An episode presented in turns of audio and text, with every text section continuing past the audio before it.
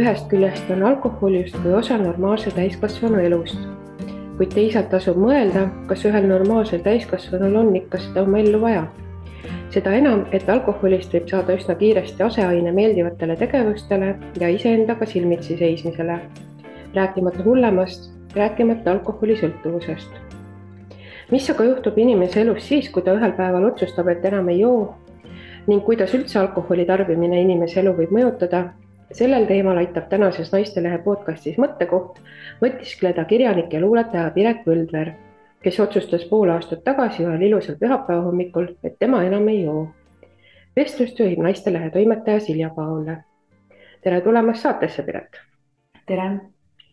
et Piret, sina oled ju ka täiesti normaalne täiskasvanud naine, kuidas siis tekkis ühel päeval mõte, et nüüd aitab, enam ei joo? Ehm, eh, see oli isegi tegelikult Äh, kolm aastat tagasi või kolm ja pool aastat tagasi, kui ma võtsin selle teema kuidagi teadlikumalt enda jaoks käsile. Äh, mul kogu täiskasvanu elu jooksul on igasuguseid üritusi, mis on ette tulnud, on saadud alkohol. et see on olnud kuidagi hästi normaalne osa, et see ei ole tähendanud kunagi enda täisjoomist, aga kui ma sõpradega kokku saan või näituse avamisel olen või, või lähen õhtul välja, siis ikkagi juuakse veini või õlut see on lihtsalt normaalne meie kultuuri osa. ja, aga samal ajal ikkagi mulle alati on tundunud, et alkohol ei ole võib-olla kõige tervislikum ja parem viis, et nagu endaga käituda või alkoholi joomine ei ole ju kõige parem asi, mida teha. ja samal ajal mulle on alati meeldinud käia väljas ja sõpradega kohtuda ja, ja mingi hetk mulle tundus, et aga mulle ju meeldib tegelikult rohkem sõpradega kohtuda kui juua, et miks ma pean neid asju niimoodi omavahel siduma ja kas need ei saaks lahti võtta omavahel. ja siis kolm ja pool aastat tagasi ma seda tegin, et ma lõpetasin ühel hetkel lihtsalt otsustasin, et ma siis proovin nagu, kuidas need väljakutsed kõlavad, et ma pool aastat ei joo. ma katsetan, kuidas see on siis ja, või mitte pool aastat, tähendab alguses oli üks kuu, et ma üks kuu ei joo, et kuidas see on, et see on ju lühike aeg, et seda ma saan teha ja see üks kuu venis kolme kuu pikkuseks, sellepärast et mulle väga meeldis see selline periood ja kontakt iseendaga muutus palju tugevamaks. ja, ja sealt need mõtted ja teemad hakkasidki hargnema mm. -hmm. aga kas sul oli tagasilööke ka näiteks paar päeva pärast otsust või, või kuu pärast otsust äh, klaasike pihku haarata sellist tagasilööki ei olnud, et ma oleksin joonud, seda ma lihtsalt teadsin, et äh, ma noh, ma olin otsustanud, et ma seda, nüüd ma kuu aega ei joo ja siis ma seda ka hoidsin, aga sellele vaatamata kiusatused olid loomulikult, et äh, kui ma läksin mõnele üritusele, kus varem oleks olnud normaalne juua, siis oli see ikkagi väga veider seal mitte juua ja nii palju lihtsam oleks ikkagi olnud juua, aga kuna mul oli see kuu aja eesmärk, siis siis no ma ütlesin, et no kuu aega ma suudan ikkagi ju maailma kogeda sellisena ja, ja kui ma ei oleks nüüd suutnud, siis see oleks olnud minu jaoks palju hullem märk, et, et ma ei suuda isegi seda ja see, seda ma ei oleks võib-olla tahtnud teada, mis siis on mm. -hmm. et puhtalt otsustamise küsimus see, seekord oli otsustamise küsimus ja, ja see oli ka isegi tegelikult nagu see küsimus ka, et, et kui ma annan endale lubaduse ja ma ei suuda seda täita, siis tegelikult ma olen ju palju suuremate asjadega silmitsi kui see alkoholi küsimus mm. -hmm. et ilmselt peaks seal all olema siis veel keerukamaid probleeme minu jaoks. aga kuidas sa nendest olukordadest välja tulid, kui sa tundsid ennast veidralt, noh, et see hetk, kui justkui oleks loomulik haarata klaasikene, aga nüüd sa ei teinud seda?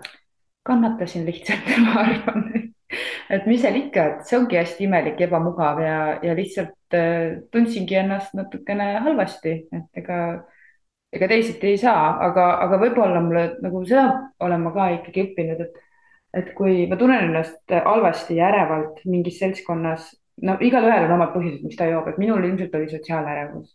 Ja, ja kui ma tunnen ennast ebamugavalt või halvasti või igavalt selles seltskonnas, siis tegelikult ma ju ratsionaalselt tean, et mitte midagi ei juhtu, et tegelikult mu elu ei ole ohus keegi ei hakka minust halvemini arvama, sellepärast et ma kaine olen, et pigem vastupidi. Ja, ja tegelikult oli minu jaoks võib-olla aitab see, et ma eristan enda tundeid ja reaalsust, et ma saan aru, et minu tunded ei reageeri alati kõige adekvaatsemalt reaalsusele, et võib-olla mingil põhjusel mul lihtsalt, kuni mul see sotsiaalärevus oli esil, mulle mõjusid inimesed, eriti võõrad inimesed niimoodi, et ma nagu kartsin neid mingis mõttes. aga kui noh, tegelikult ma ju täiskasvanud inimesena tean, et, et noh, ega nad midagi ju ei tee ja halvasti nad just sellest ei mõtle, et ma lihtsalt ei joo mm. -hmm. aga kui sa mõtled tagantjärgi, et kui lihtne või raske oli nagu sul sellel hetkel, et sa ütlesid, et sa kannatasid, see tähendab, et ikka oli raske?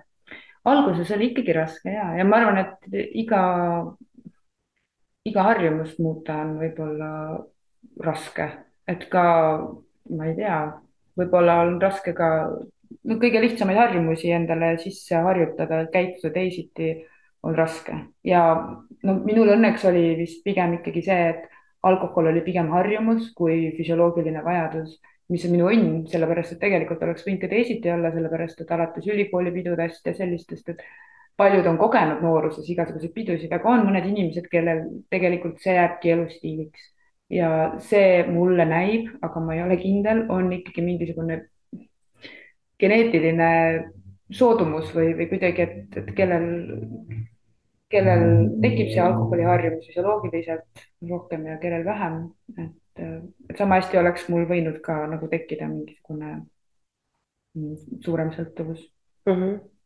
aga kuidas toime tulid äh, sotsiaalse survega, et, et noh, naistena me oleme ilmselt mõlemad kogenud, on ju, et kui sa mingis olukorras äh, ei võta seda klaasikest veini, kus sa teinekord oled teinud, siis esimese asjana küsitakse kohe, et noh, mis sul viga on, rase oled või ja nii edasi ja nii edasi, et, et kuidas sina nende hetkedega toime tulid?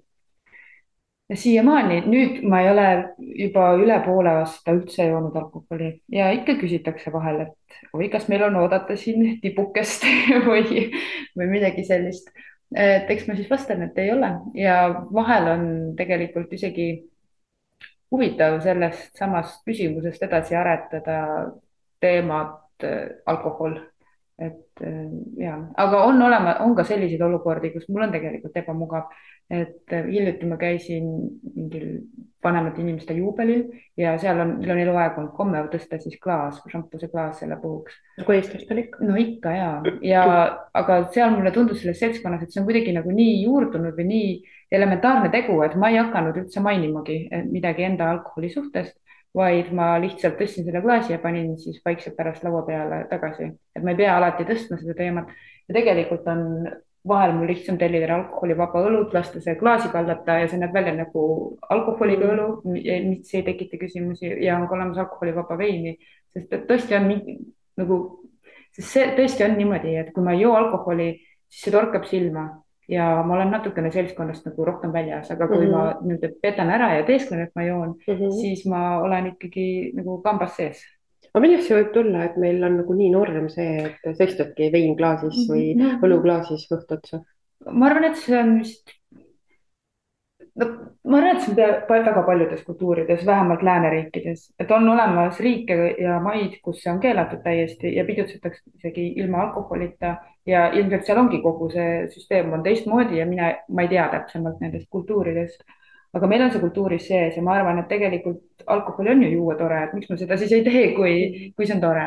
et, et noh, mulle tundub, et kui inimestele midagi toredat lubada, lubada hästi palju kommi süüa või lubada rämpstoitu süüa või mis iganes neile füüsiliselt naudingut pakub, seda nad ka teevad. aga mis sulle praegu siis naudingut pakub, kui sa enam ei joo? Äh, mulle pakub äh, väga paljud asjad pakuvad naudingut elu ise on hästi tore. söömine, mingite muude jookide joomine, reisimine, kirjutamine, lugemine, sõpradega koos olemine. et kindlasti suhted on muutunud mul, see on olnud pikaajaline protsess, aga nende aastate jooksul on suhted tegelikult muutunud sügavamaks, sellepärast et et ma arvan, et ma olen teinud oma elus ka muid ümberkorraldusi viimaste aastate jooksul, kas need on nüüd alkoholiga seoses või mitte, aga noh, elu on protsess ja igal juhul samal perioodil on muutunud ka mu suhted sügavamaks, aga kõik asjad on omavahel ikkagi seotud mm. -hmm aga kas su keha ka kuidagi muutunud on, et ei ole ju saladus, et alkohol ikkagi mõjutab meie tervist ka? Seda ma ei oska öelda, ma arvan, et ma ei ole nii väsinud enam aga see väsimus oli ikkagi seotud järgmise hommiku väsimusega mm. -hmm. aga ma ei oska öelda jah, et kas keha nüüd nii tugevalt muutunud on. et võib-olla ma siis ei olnud piisavalt, et saaks praegu öelda, et, et on meeletult mm mõjunud. -hmm. rahakotile on mõjunud hästi. kindlasti mõjub, kindlasti mõjub hästi ja mulle meeldis ka veel, et käisin väljas ja siis ma ostsin baarist juua ja praegu vist alkoholi hinnad on veel kallimad, kui nad enne olid. Et tegelikult selles mõttes on jah, kindlasti kokkuhoiukoht mm. -hmm. aga oma kogemusele toetudes ja mitte ainult, panid sa kirja raamatu pealkirjaga Hoog, et miks või kust see tuli? pealkiri või raamat? raamat raamat, raamat algas sellest, et ma pidasin päevikut sel ajal, kui ma kuu aega ei joonud, kuu aega, mis siis läks kolmeks kuuks ja ma panin, ma arvan, et päevik aitas mul kuidagi sellega toime tulla, et, et kui ma märkasin, et ma tunnen ennast ebamugavalt mingis seltskonnas, siis mul pakkus rõõmu see refleksiooni võimalus, et ma tulen koju ja ma kirjutan sellest iseendale aga mingi hetk ma nägin, et sellel nii, mittejoomine on lihtsalt nii äh, huvitav kogemus, et ma soovisin seda teiste inimestega ka jagada mm. -hmm. ja ja tegelikult see võttis raamatu kirjutamine, selle kirjutamine raamatuks võttis aega kolm aastat, sellepärast et ma otsisin seda stiili ja või kuidas seda täpselt edasi anda, et ma ei tahtnud kirjutada lihtsalt päeviku vormis juttu, ma tahtsin kirjutada ikkagi teksti, millel on ka kunstiline väärtus või, või esteetiline väärtus, et seal oleks mingi rohkem tasandeid kui lihtsalt minu lugu mm. -hmm. ja selle vormimine võttis päris kaua aega tegelikult mm. -hmm. ja siis raamatul on teine osa ka, mis koosneb siis intervjuudest ja neid intervjuud ma tegin ka nende kolme aasta jooksul. ja, ja inimeste leidmine, keda intervjueerida, ei olnud tegelikult nii lihtne, sellepärast et ma otsisin just inimesi, kes on seda teemat enda jaoks väga sügavalt mõtestanud, kes on lõpetanud joomise ja, ja on olnud pikemat aega kaine, sest kui inimene on mingisugusest harjumusest või sellisest asjast nagu loobunud siis see tähendab, et ta peab olema mõtelnud sügavamalt ja tunnetanud, mitte ainult mõtelnud, vaid ka päriselt elanud mingisugust teistsugust alternatiivset elu või võimalust mm -hmm. reaalsust. ja see tundub nii huvitav lihtsalt. ja nende intervjuude kohta ma tahtsingi küsida, et, et äh, mida nende läbiviimine või ka läbikogemine on ju, iga intervjuud sa ikkagi tunnetad ju ise ka, mida see sulle andis? mulle on alati meeldinud teiste inimeste lugusid kuulata. ma olen ka varem teinud intervjuusid näiteks Eesti kirjanikega ja võib-olla mulle, mulle meeldib kuulata teiste inimeste lugusid, sellepärast et äh, annavad alati midagi ka mulle, et, et mul on igast inim, igalt inimeselt enamasti midagi õppida. ja, ja, ja võib-olla on lihtsalt väga huvitavad teised inimesed mm, -hmm. see on nagu ilmselt see baas mm. -hmm. aga mis nendest lugudest äh, välja koorus, et äh, miks siis inimesed joovad või, või satuvad ka kuritarvitamise küüsi, et seal intervjuudes on ju ikkagi mm -hmm. päris palju neid, kes on olnud tõsiselt kimpus selle probleemiga või on?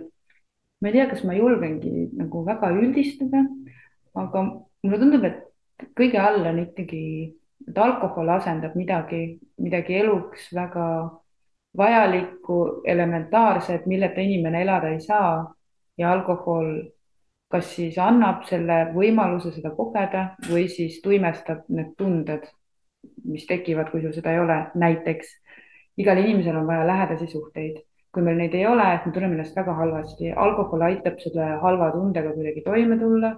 Või teine variant on, annab, muudab inimese piisavalt julgeks, et ta siis julgeks teiste inimestega suhelda, võib-olla see lähedus on pinnapealne ja ta ei lähe väga sügavaks, aga see on parem kui mitte midagi. või kui inimesel on ärevus, siis tegelikult selle ärevusega on väga-väga raske toime tulla ja seda lahendada on keeruline, siis alkoholi juues tegelikult need ärevad tunded kaovad ära mõneks ajaks. kuigi loomulikult ärevus kasvab järgmisel hommikul umbes sama võrra, kui palju ta kui, kui suur kergendus sul eelmine õhtu oli, et need on ka muidugi tasakaalus, samamoodi lähedased suhted lagunevad täpselt sama intensiivselt, kui nad näiliselt justkui tekkisid selle alkoholi toimel, et tegelikult sellel on alati see teine pool ka.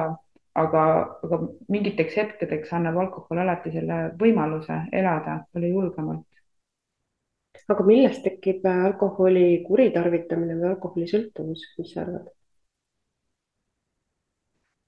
ma usun, et, see on ikkagi hästi suuresti füsioloogiline et alkohol ise on mürk.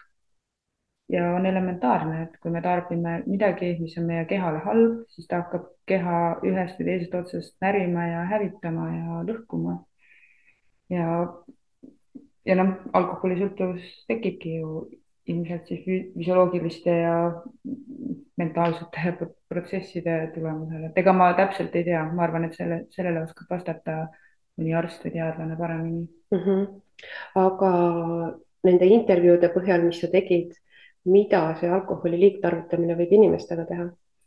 Äh, see ikkagi lõhub elu täiesti ära, et äh, nagu iga sõltuvus, et alkoholisõltuvus on samasugune, et kui on sõltuvus, siis muutub elus kõige olulisemaks asjaks just see aine.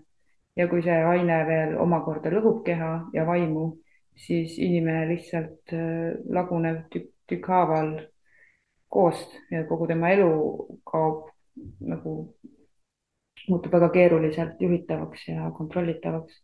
ja ikkagi kõige olulisem on saada järgmine, järgmine alkoholi kogus mm. -hmm. mitu intervjuud sul seal raamatus kokku on Eesti inimestega? väga hea küsimus, ma arvan, et neid oli kaheksa mm. -hmm. ja mis, mis nendest intervjuudest oli sinu jaoks nagu kõige selline ekstreemsem või, või ehmatavam, millele sa varem ei osanud mõelda? no on raske võib-olla kiiresti vastata sellele, sest et ma olen siin aastate jooksul või raamatu tegemise jooksul intervjuud nii palju kordi lugenud ise üle, et ma ei tea, kas ma enam neid esimesi ehmatustundeid nii hästi mäletan aga võib-olla mind kõige rohkem üllatabki see, et inimesed on suutnud tõesti tulla välja sellest.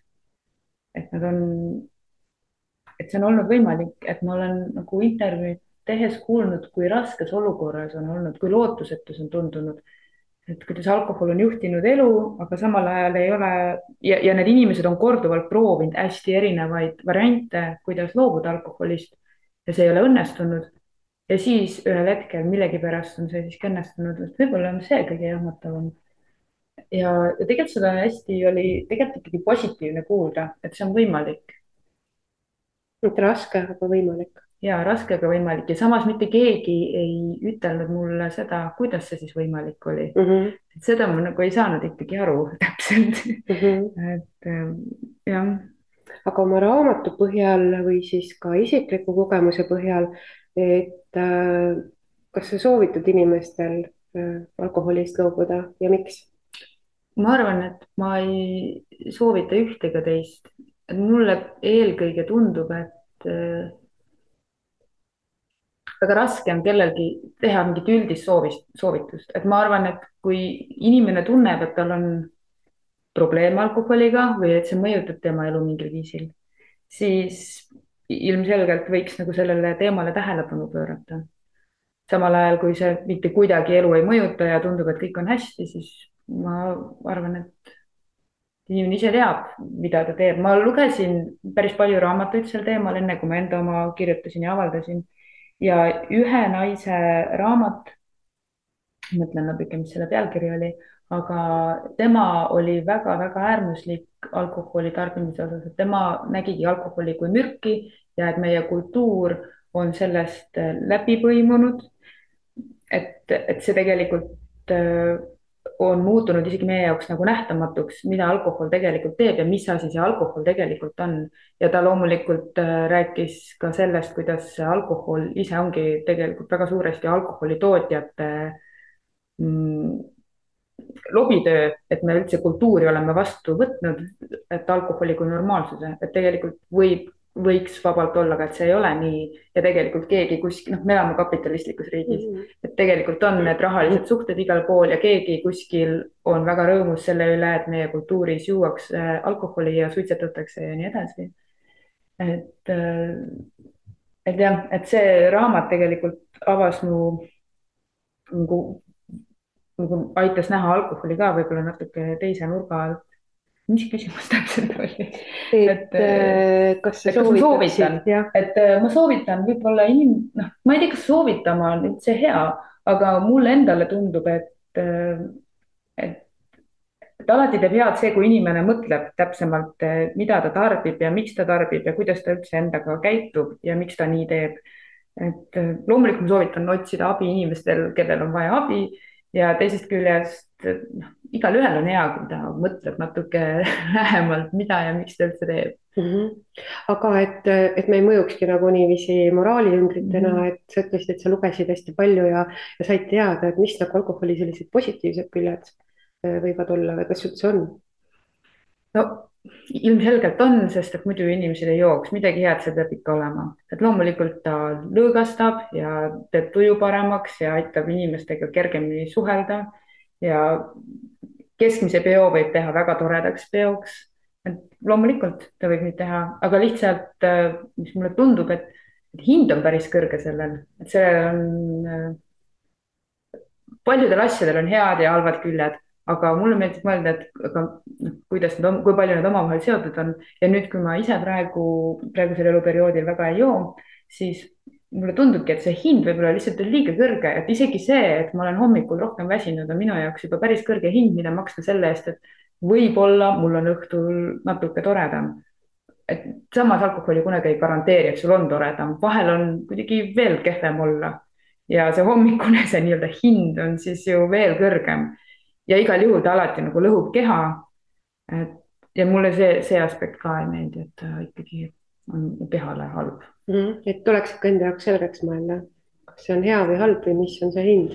nojah, kõikide asjadega, et samamoodi toiduga tasub alati mõelda, et mm -hmm. mida ma enda, enda keha, millega ma enda keha kokku viin mm. -hmm aga et kui, äh, kui ikkagi äh, rääkida sellest loobumisest, et äh, mis ütleb sinu kogemus või siis läbi intervjuude esile tulnud kogemused, millised on need raskused, millega siis tuleb kindlasti arvestada? kohe niipea kui alkoholi ei joo, kohe saad aru ja teada, miks sa jõid, et see tuleb kohe välja.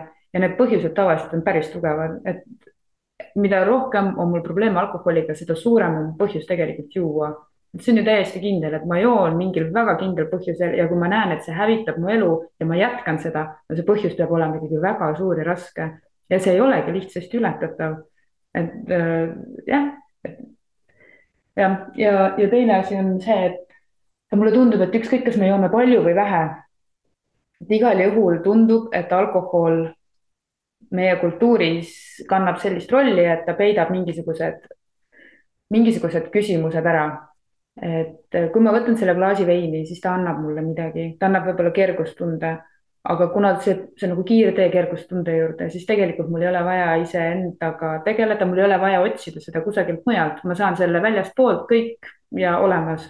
aga samal ajal, kui ma nüüd enam ei võta seda alkoholiklaasi, siis ma pean otsima, et kust ma selle kerguse saan, loomulikult mul on võimalik seda kergust saada, sest tegelikult äh, see on, see on mul endas olemas, igal juhul on olemas aga seda leida üles on, väga-väga palju raskem kui lihtsalt täna võtta see klaas veini mm. -hmm. et see on ka nagu justkui ettekääne tegelemaks mm -hmm. mingite asjadega on ju?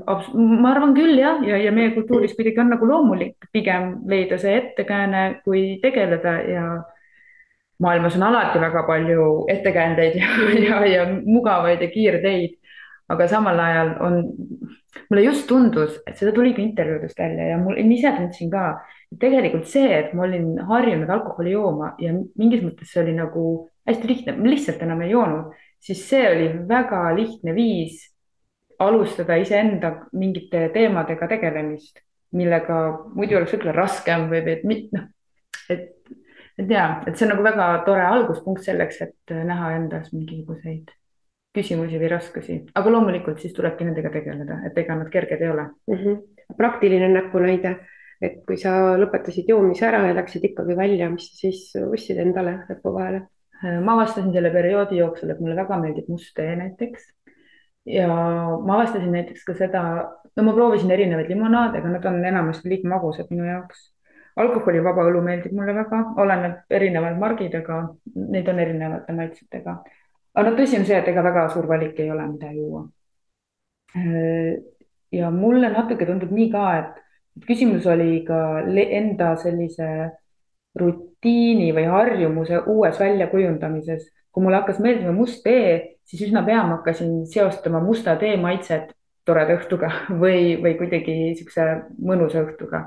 et, et keha kuidagi kujundab välja endale mingid harjumused või teed, et, et sageli võib ka see punase veini maitse olla pigem harjumus, kui, kui et, et see päriselt nagu ongi nii väga vajalik. ja kui ma kujundan endale mõnusa harjumuse või tervisliku harjumuse selle asemel, siis see võib täitsa töötada, sest must tee praegu minu jaoks tekitab mingisuguse sellise hea tunde, mida ta mm alguses ei tekitanud.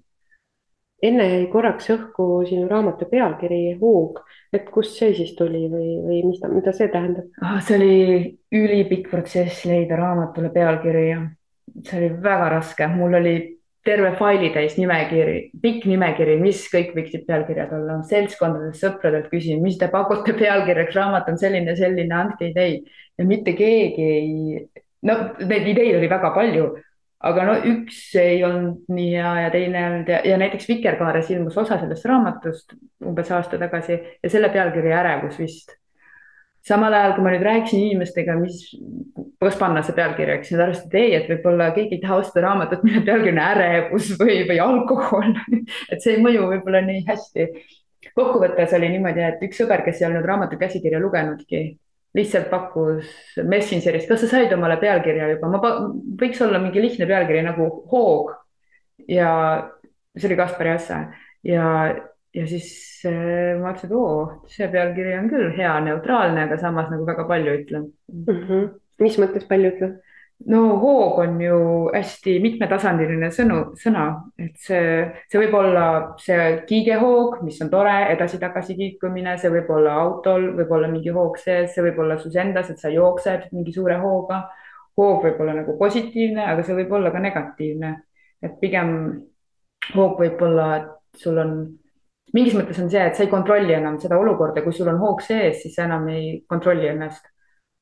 Aga väga hea on, kui see hoog on selline, mis viib sind kuskile positiivsesse kohta, et kui sa juba selle hoo sisse saad, siis sa ise ei saa mõnda aega nagu midagi teha, aga, aga jah eh, ehk see on siis justkui raamatutäis hoogu ja iga inimene ise vaatab, kas ta liigub ja. siis hea või halva poole. Saab, saab ise võib-olla selle suuna võtta, et, et kuhu poole see hoog läheb.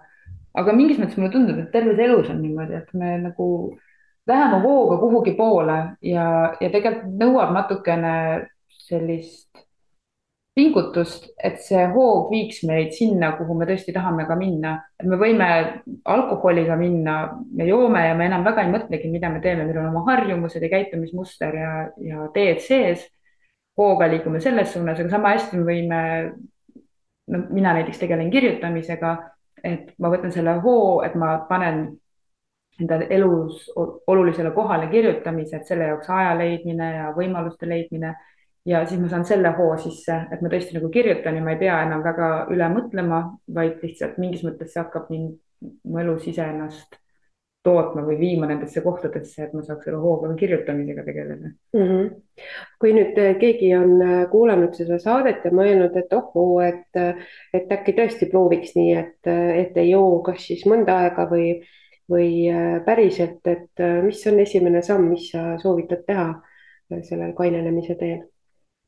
Kõige esimene samm on see, et ma lihtsalt päriselt ei joo ka ja, ja teine, et, et noh, inimesed on hästi erinevad, et ma lugesin, kuulsin neid interv-, intervjuusid tegin ja kuulasin inimeste lugusid, siis on igalühel on oma meetod, et ma saan rääkida iseenda kaudu, aga ma ei tea, kas ma saan seda soovitada teistele. et mina lihtsalt pidasin kinni, et mul on ainult üks asi, ma lihtsalt ei joo. Ja on need teised mõtted ja teod ja asjad, mis on, aga ma võtan selle kuu aja ja see kuu aeg on üle läbitehtav. aga et see kuu aega lihtsalt niisama mööda külgi maha ei jookseks, on nagu väga hea mõte ennast jälgida ja märgata, et mis võisid siis need põhjused olla, mis on need hetked, kui mul tekib tõesti vajadus juua? Ja ja kas võiks olla mingi alternatiiv, kuidas teised inimesed saavad sellel hetkel hakkama? Ja, ja mis, kustkohast see tuleb üldse, see vajadus.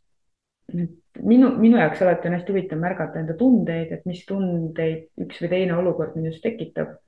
ja kas nüüd on nii väga täpselt kätte vaja saada, et miks mul see ärevus tekib, muidugi mul on omad hüpoteesid, kust see tuleb, aga võib-olla need hüpoteesid isegi nagu nii väga ei aita, kui lihtsalt see, et märgata, et on nagu erinev asi, et kas on see koht või tunne ja, ja ja kas võib-olla see tunne võib mingi hetk ära minna ja seda ma olen ka ikkagi märganud, et kui ma oma ärevusega olen mingil hetkel, siis no ta ikkagi hakkab hajuma ja järgmistel hetkedel tegelikult praeguseks mul ei ole enam raske olla seltskondades üldse kainelt, et see ei ole üldse enam probleem. no mingid ärevused kindlasti alati tekivad ja on mingid, mingid inimesed või olukorrad, kes tekitavad suuremat sellist ebakindlust või, või tahaks nagu kuidagi mingit leevendust, aga, aga üldiselt, üldine see foon ikkagi on läinud palju paremaks ah,. ja üks asi veel, et see ärevus, ma ei mõtelnud sellele kunagi varem, aga millalgi ma hakkasin ju mõtlema, et see, et mul oli ärevus ilma joomiseta